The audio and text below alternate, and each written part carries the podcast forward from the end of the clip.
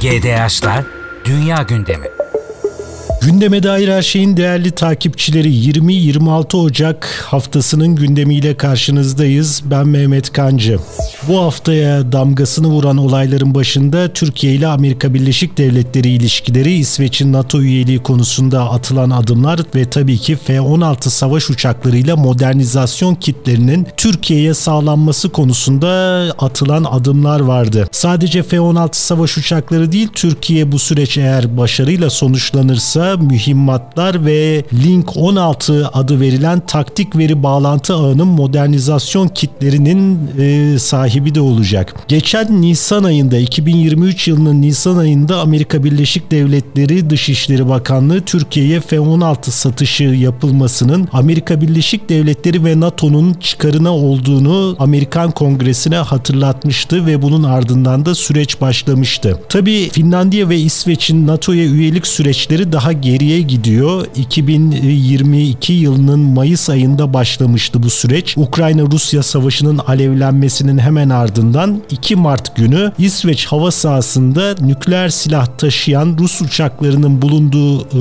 uçuş yaptığı iddiasıyla beraber e, bu iki ülkenin NATO koruma şemsiyesi, nükleer koruma şemsiyesi altına alınması ihtiyacını gündeme getirmişti Amerika Birleşik Devletleri. Aslında hem Baltık Denizi'nin hem de Kuzey Kutup bölgesinin kontrolü açısından NATO ve Amerika tarafından kontrolü açısından İsveç ve Finlandiya'nın tüm İskandinav Yarımadası'nın NATO kontrolüne geçmesi çok önemliydi. İşte bu süreç başladı ancak Türkiye bu defa terörle mücadele konusundaki bir takım şartlarını ki bu iki ülke Finlandiya ve İsveç PKK, PYD, YPG ve FETÖ terör örgütlerine ev sahipliği yapıyordu. Aynı hem bunlara karşı harekete geçilmesini talep etti Türkiye hem de kendisine karşı uygulanan özellikle savunma sanayi sanayi alanındaki ambargoların kaldırılmasını istemişti. Şimdi işte özellikle 5 Ocak'taki Amerika Birleşik Devletleri Dışişleri Bakanı Blinken'ın İstanbul temasları sırasında Hakan Fidan'la görüşmüş ve Cumhurbaşkanı Erdoğan tarafından kabul edilmişti. Bu takvimin güvene dayalı bir şekilde yürütülmesi anlamında gelişmeler yaşanmaya başladı. Önce Büyük Millet Meclisi İsveç'in NATO'ya üyeliğine onay veren yasayı kabul etti. Ardından Amerika Birleşik Devletleri Biden kongre üyelerine F-16 uçak uçaklarının e, ve modernizasyon kitlerinin satışına onay verilmesini tavsiye eden mektubunu gönderdi ve bunun ardından resmi gazetede Cumhurbaşkanı onayıyla yine İsveç'in üyelik sürecinin kabul edildiği ifade edildi. Şimdi sırada e, İsveç'in NATO üyelik sürecinin tamamlanması var. Brüksel'deki NATO karargahının önüne İsveç'in bayrağının çekilmesiyle beraber yasa yapıcıları Amerika Birleşik Devletleri'ndeki yasa yapıcıları ve 16 satışına kabul etmeye yönelik sürecin başlatma, başlatılması yapılması bekleniyor. Bu Amerikan Kongresi'ne geldikten sonra bu teklif 15 gün içinde hiçbir itirazın yapılmaması halinde karar onaylanmış olacak. Tabi bu arada Türkiye gibi Macaristan'da İsveç'in henüz üyeliğini onaylamış değil. Eğer Washington'da bu karşılıklı güvene dayalı takvimde bir aksama olursa bu da peşteden yanlış hesap dönebilir. Bunu da ifade etmek lazım. Geçelim şimdi 25 Ocak tarihli Milli Güvenlik Kurulu bildirisinde hangi hususlar yer almış? Bu da yine bölgemizdeki gelişmeler açısından önem arz ediyor. Terörle mücadeledeki kararlılık ifade edilmiş ikinci maddede ve üçüncü maddede Türkiye'nin kararlılıkla uyguladığı milli güvenlik siyasetinin proje terör örgütleri üzerinden kurgulanan planlarla akamete uğratılamayacağının altı çizilmiştir deniyor. Dördüncü maddede Irak'la yürütülen görüşmeler ve bu ülkenin refahını teminat altına alacak kalıcı barış ve istikrara yönelik Türkiye'nin katkıları ifade ediliyor. Beşinci maddede İsrail'in Gazze'de gerçekleştirdiği katliamların sürmesinin e, bölgedeki barış ve güvenlik ortamının e, bozulmasında ne kadar e, önemli rol oynadığı ifade edilmekte ve iki devletli çözüme vurgu yapılmakta. Altıncı maddede Kızıldeniz'deki son gelişmeler değerlendirilmekte. Yedinci maddede ise Libya, Somali ve Sudan'daki durumun ele alındığı ifade ediliyor. Bunlar önemli noktalar. Bölgesel ve küresel riskleri artıran Rusya-Ukrayna savaşının acil bir ateşkes ve kalıcı barışın tesisiyle sona ermesinin önemine işaret edilmiş ve Karadeniz mayın karşıtı tedbir grubu, grubu gibi uygulamalarla Karadeniz'in güvenliğinin Montreux çerçevesindeki temininin öneminin altı çizilmiş yine 8. maddede. Ve 9. son maddede ise savunma sanayindeki başarılar ifade ediliyor. Evet şimdi geçelim bölgemizdeki 20 Ocak Cumartesi sabahı yaşanan önemli bir gelişmeye. O tarihte sabah saatlerinde İsrail'in Şam kentine, başkentine İsrail, Suriye'nin Şam kentine bir hava saldırısı düzenledi ve bu saldırıda İran devrim muhafızlarının önde gelen 4 üyesi, istihbarat görevlisi hayatını kaybetti. Suriye kaynaklarına göre toplam ölü sayısı yerle bir edilen binada 12 idi. Bunlar içerisinde 4 e, yıl önce öldürülmüş olan İran devrim muhafızları generali Kasım Süleymani'nin yakın çevresinden isimler var. E, bu saldırı aynı zamanda Suriye Devlet Başkanı Beşar Esad'ın sarayına yalnızca 3 kilometre mesafede gerçekleşti ve akıllara şu soruyu getirdi. Acaba Esad ailesinin üzerindeki koruma kalkanı, koruma perdesi kalkıyor mu? Çin Halk Cumhuriyeti ve Rusya Beşar Esad ve ailesini korumakta başarısız olabilir mi? Bu İsrail saldırılarının ardından Orta Doğu haritasını tamamen değiştirecek. Suriye'deki dengeleri 1948'den itibaren tesis edilmiş dengeleri alt edecek gelişmeler yaşanabilir mi? Bu da akıllara geldi. Geçelim İran Cumhurbaşkanı reisinin çeşitli defalar iptal edilen, ertelenen ve 24 Ocak'ta nihayet gerçekleşen ziyaretine. Malum Azerbaycan-Ermenistan arasındaki gerginlikler, e, Suriye'deki durum, Irak'taki gelişmeler bunların tamamı Türkiye ile İran arasındaki ilişkileri derinden etkileyen e, konular ve e, genellikle bu konularda e, İran'la Türkiye farklı e, fikirleri savunuyorlar. E, İran'ın özellikle Azerbaycan karşıtı politikaları ve Zengezur koridorunu sabote eden politikaları Türkiye'nin yakın zamana kadar gündemindeydi. Türkiye ise İran'a bölgedeki refah arttıracak projelerin yalnızca Türkiye'nin değil İran'ın çıkarına olacağını anlatmaya çalışıyor. Bu yolda işte reisinin İran Cumhurbaşkanı reisinin son ziyaretinde 10 farklı mutabakat zaptı imzalandı ve taraflar özellikle Türkiye iki ülke ticari ilişkilerinin hacmini 30 milyar dolara çıkarma hedefini ortaya koymuş oldu. Ayrıca Cumhurbaşkanı Erdoğan Tahran-Van yolcu tren seferlerinin yeniden başlatılmasını yararlı gördüğünü ifade etti bu ziyaret sırasında. Bir başka ziyarete geçelim Türkiye'ye yönelik olarak 26 Ocak'ta İngiltere Dışişleri Bakanı Cameron Gazze'de sürdürülebilir ateşkes çabaları kapsamında e, çıktığı turda İstanbul'da Dışişleri Bakanı Hakan Fidan'la bir araya geldi. İngiltere Dışişleri Bakanı Cameron'ın ki kendisi aynı zamanda eski İngiltere Başbakanı İsrail, Filistin ve Katar'da da temaslarda bulunması bekleniyor. İngiltere'nin e, Dışişleri Bakanı'nın ve Amerikan Dışişleri Bakanı'nın söylemlerine baktığımızda diplomatik bir çözüm ortaya koymaktan ziyade İsrail'e bir koruma şemsiyesi oluşturmak, İsrail'in komşularının artan öfkelerinin gazını almak gibi e, maksatlarla bu ziyaretleri yaptığını bugüne kadar izledik. Şimdi sırada bir başka ziyaret bekleniyor. Şubat ayının 12'sinde Rusya Devlet Başkanı Putin'in Türkiye'ye geleceği yönünde bir takım haberler vardı. Bakalım önümüzdeki günlerde Rus kaynaklarında yer alan bu haberler doğrulanacak mı?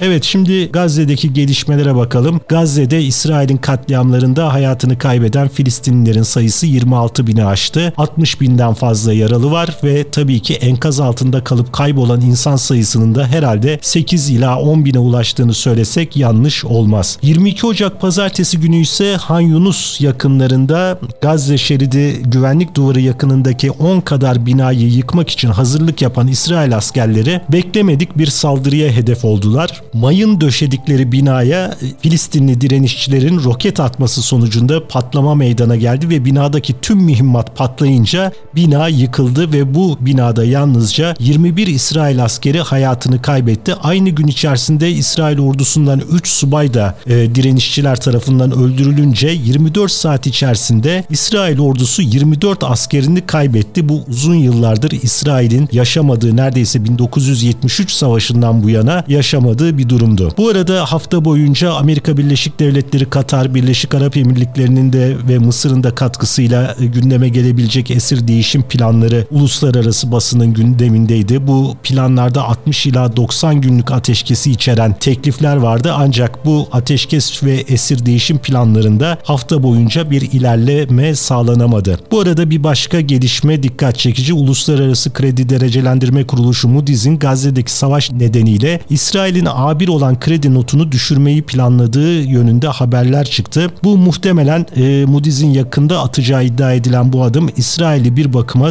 batılı ülkeler tarafından sıkıştırma amaçlı olacaktır. İsrail'in bu esnada Gazze şeridinde yıktığı, ağır hasar verdiği ve oturulamaz hale getirdiği binaların toplam bina miktarının %67'sine tekabül ettiği e, ifade ediliyor. Özellikle sınır kesiminde sınıra bir kilometre mesafedeki binaların %67'si e, İsrail ordusu tarafından güvenlik gerekçesiyle yıkılmış vaziyette. Hatta bunların görüntüleri İsrail askerlerin gülüp eğlenerek patlattıkları binaların işte görüntüleri e, medyaya yansıyordu ki Gazze gündeminin ilk maddesinde de belirttiğim gibi böyle bir yıkıma hazırlanan 21 İsrail askeri geçen hafta başında binanın enkazı altında kalarak öldüler. Yine Gazze ile ilgili son gelişmelerden bir tanesi CIA direktörü Bill Burns'ün e, Mossad e, e, İsrail e, İstihbarat Servisi Mossad, Mısır İstihbarat Servisi Direktörü ve Katar İstihbarat Servisi Direktörü ile Avrupa'da bir görüşme yapacağı yönünde haberler geliyor. Axios e,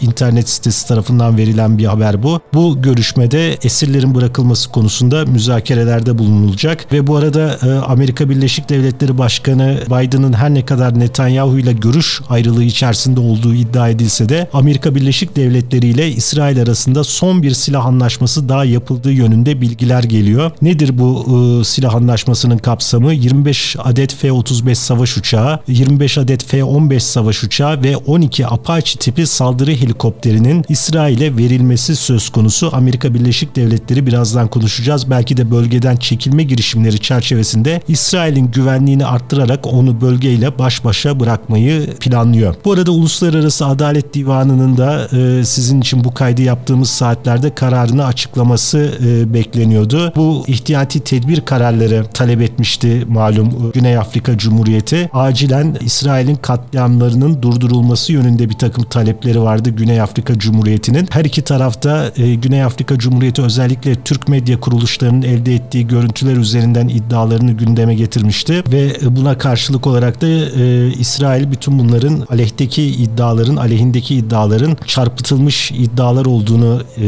öne sürmüş düştü ortaya konan görüntülere rağmen Uluslararası Adalet Divanı soykırımı önleyecek tedbirler alınması, sivillere daha fazla zarar verilmesinden kaçınılması, insani yardımların acilen ulaştırılması ve soykırım suçuna ilişkin delillerin muhafazası ve bu delilleri toplamaya gelecek Birleşmiş Milletler yetkililerinin girişimlerinin engellenmemesi konusunda bir takım kararlar gündeme getirebilir. Peki İsrail bunlara uyar mı tabi? Bu da bir başka konu ama uymasa da en azından İsrail üzerindeki baskıyı arttıracak bir faktör olacak. Uluslararası Adalet Divanı'nın bugün vereceği karar ve ardından bu konunun Uluslararası Ceza Mahkemesi'ne taşınması da söz konusu olabilir. İran'ın yakında yapacağı bir füze testine gelelim şimdi. Ee, İran devrim muhafızları yakın bir zamanda yörüngeye uygu taşı, uydu taşımak için kullanılacak Kayım 5 füzesinin denemesinin yapılacağını duyurdu. Daha uzun mesafeye uydu taşıyacak Kayım 120 füzesinin de 3 yıl içerisinde denemesinin yapılacağını yapılacağı ifade ediliyor. Kızıldeniz'deki duruma gelecek olursak malum Gazze'deki İsrail saldırılarına misilleme olarak Husiler de Kızıldeniz'deki İsrail'e giden deniz ticaretini hedef almaya başlamıştı ve e, bu e, saldırıların sonuçları konteyner ticaretinin maliyetinin 4 katına yükselmesine yol açtı Kasım ayından günümüze. Amerika Birleşik Devletleri ve İngiltere şimdi o bölgede kurdukları ittifaka yeni üyeler arıyorlar. E,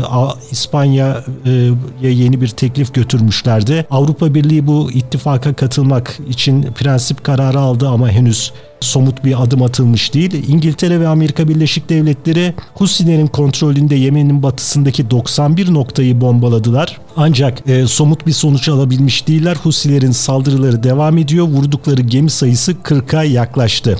Bu arada 25 e, Ocak tarihli Wall Street Journal'ın bir haberi vardı. Amerika Birleşik Devletleri Ulusal Güvenlik Danışmanı Jake Sullivan, Tayland'da e, Çin Halk Cumhuriyeti Dışişleri Bakanı Wang Yi ile bir görüşme yaptı. Çin Halk Cumhuriyeti'nden Husilerin saldırılarının durdurulması için ara bulucu olması istediği ifade ediliyor. Geçelim bir başka toplantıya. Astana formatında Suriye konulu 21. yüksek düzeyli toplantıda geçen hafta 24-25 Ocak tarihlerinde düzenlendi. Ülkemizi, Türkiye'yi dış Dışişleri Bakan Yardımcısı Büyükelçi Ahmet Yıldız başkanlığındaki bir heyet temsil etti. E, mutat olduğu üzere terörizmle mücadele, bölgesel gelişmeler, Suriye'deki siyasi süreç ve geri dönüşlerle insani yardım konuları ele alındı. Ancak çok da kayda değer bir sonuç çıktığını söylemek mümkün değil.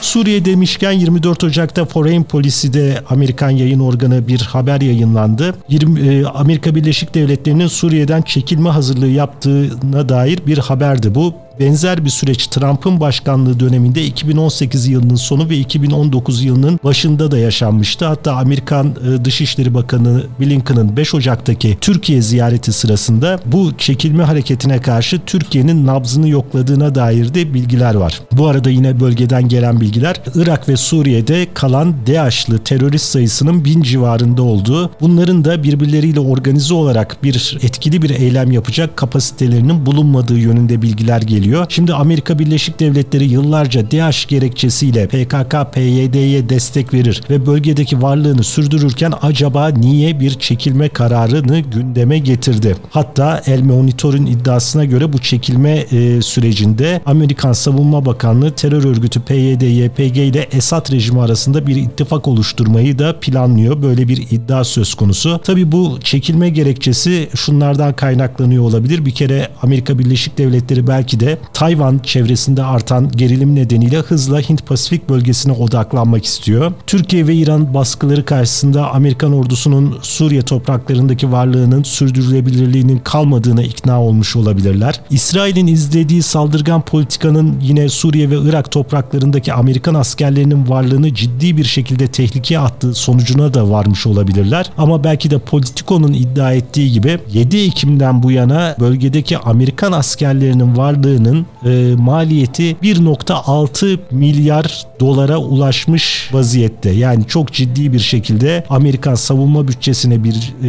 yük getirmiş vaziyette bu varlık ve Amerikan Savunma Bakanlığı kongrenin de bütçelerini onaylamaması nedeniyle 2023 bütçelerini onaylamaması nedeniyle bu masrafı artık karşılayamaz duruma gelmiş vaziyetteydi. Hatırlayacaksınız yine geçen yılın sonlarında Ukrayna'ya yapılması planlanan 64 milyar dolarlık yardım da kongrenin engellemesine takılmıştı. Bu arada Irak Dışişleri Bakanlığı'nda bakanlığı da Amerika Birleşik Devletleri ile uluslararası koalisyonun Irak'taki varlığının süresini belirleyen bir takvim oluşturulması konusunda anlaşma sağladığı e, bilgisini verdi. Yani Irak'taki Amerikan ve koalisyon güçlerinin belli ki miktarı ve bulundukları yerler önümüzdeki dönemde daha da kısıtlanacak. Amerika Birleşik Devletleri ve uluslararası koalisyon DAEŞ ile mücadeleye destek vermeye devam edecek. Ancak bunların Irak'taki varlıkları giderek azalacak.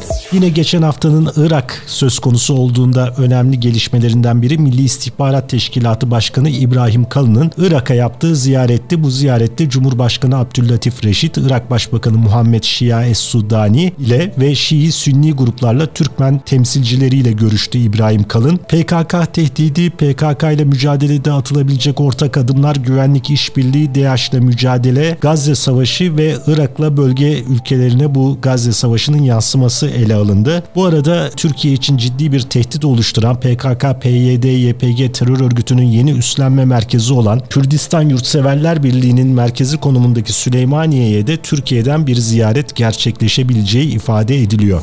Geçelim Rusya-Ukrayna savaşına. Taraflar arasındaki e, sivil yerleşim yerlerine ve altyapıya yönelik saldırılar bütün hızıyla devam ediyor. E, Ukrayna topçusunun Donetsk kentini vurması sonucu Rusya işgali altındaki e, Ukrayna toprağı 27 sivil öldü. 20 Ocak'ta ise Rusya'nın ikinci büyük doğalgaz üreticisi Novatek'in Baltık Denizi kıyısındaki Ustluga limanındaki tesisleri Ukrayna'dan havalanan kamikaze dronlarla vuruldu. Bunun ardından Belgorod e, kenti yakınında 20 24 Ocak'ta 65 Ukraynalı esirin de aralarında bulunduğu 74 kişiyi taşıyan Ilyushin 76 tipi Rus uçağı Ukrayna'dan fırlatıldığı iddia edilen füzelerle düşürüldü. O gün bir esir takası olacağı ve Ukraynalı esirlerin bu takas için Belgorod'a getirildiği iddia ediliyor. Ancak batılı kaynaklar da e, uçağın enkazında iddia edilen sayıda ceset bulunmadığını öne sürmekte. Yani tartışmalı bir durum var. Bu uçak ilk düşürüldüğünde de e, Ukrayna tarafı uçakta S-300 S-400 füze sistemleri e, taşındığını ileri sürmüş. Daha sonra bu iddia geri alınmıştı. Yine Rusya ile ilgili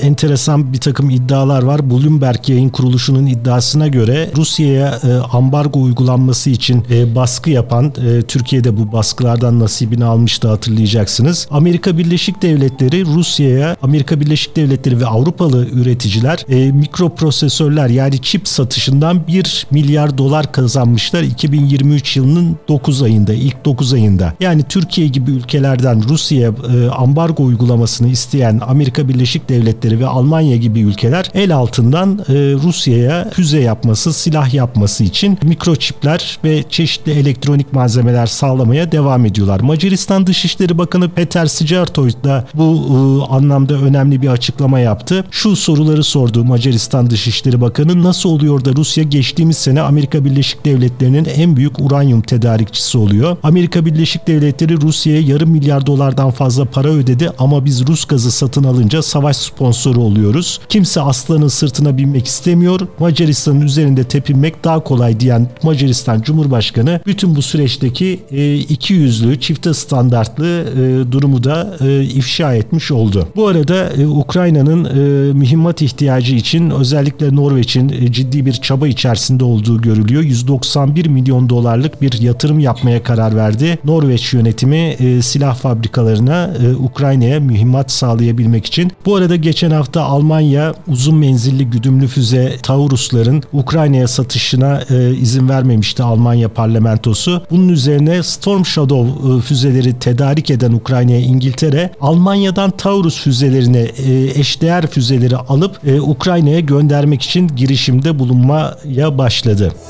Yine Avrupa ile ilgili ilginç bir nokta Avrupa'da zorunlu askerlik geri mi geliyor sorusunu sorduruyor. NATO'nun eski genel komutanı General Sir Richard Sheriff düşünülmez şeyi düşünmeye başlayıp zorunlu askerliği değerlendirmeye almamız lazım diyor. Çünkü Rusya'nın e, önümüzdeki e, sonbaharda e, Baltık ülkeleri başta olmak üzere Almanya istikametine bir saldırı başlatmasından endişe ediliyor. Hatta İngiltere'nin mevcut Genelkurmay Başkanı Patrick Sanders da zorunlu askerliği mecbur kılacak bir düzen düzenleme yapacaklarını duyurmak için hazırlık yaptıklarını da ifade etti. Yani Avrupa döndü dolaştı. 1992'de Birinci Soğuk Savaş biterken o liberal dünyanın e, barışçı ikliminin e, yok olmasıyla beraber 1789 sonrasında Fransız Halk Ordusu modeline herhalde geri dönülüyor.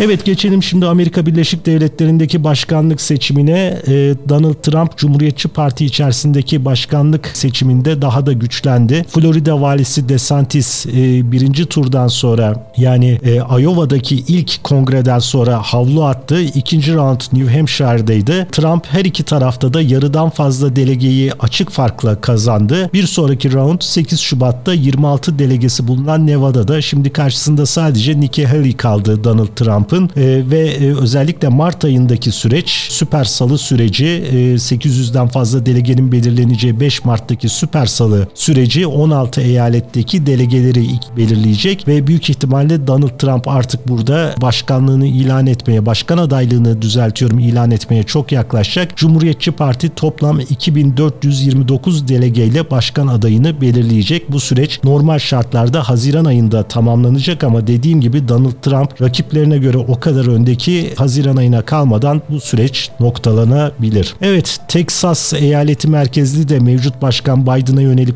bir isyan var. Texas eyaleti eyaleti göçmen akınından karşı karşıya olunan göçmen akınından e, birinci dereceden etkilenen bir eyalet ve bu eyaletteki kontrol noktalarını, sınır kontrol noktalarını e, Texas güvenlik güçleri, eyalet güvenlik güçleri kontrol altına almış ve buralardan göçmenlerin geçişini engelleyen sistemler kurmuşlardı. İşte Amerikan Başkanı Biden e, buna karşılık federal hükümeti harekete geçirdi ve en kısa sürede federal güvenlik güçlerine sınır geçiş noktalarının teslim edilmesini istedi. Fakat buna karşılık 25 e, Cumhuriyetçi Parti'nin 25 e, valisi, 25 eyalet valisi bir bildiri yayınlayarak emirlerindeki ulusal muhafızları federal güçlere karşı direnmek üzere Teksas'a göndereceklerini açıkladılar. Amerika Birleşik Devletleri'nde çok ilginç bir süreç yaşanıyor. Hele ki göçmen karşıtı Trump'ın başkanlığa giderek yaklaştığını dikkate aldığımızda. Evet son olarak Fransa'dan iki not aktaralım. Fransa'da elektriğe yapılan son zam oranla 2 yıl içinde elektrik fiyatı %44 arttı. Macron yönetimine ve onun atadığı hükümetlere yönelik olarak giderek protestoları artıyor. Bir de göç yasası nedeniyle zaten son hükümetin e, istifa sebebi de göç yasasıydı. Bu göç yasası da geçen hafta yüzden fazla şehirde protesto edildi ve bunun üzerine Fransız Anayasa Konseyi de yeni göç yasasının tam 32 maddesini kısmen veya tamamen anayasaya aykırı bularak iptal etti. Şimdi Macron hükümeti bakalım ne yapacak? Acaba Macron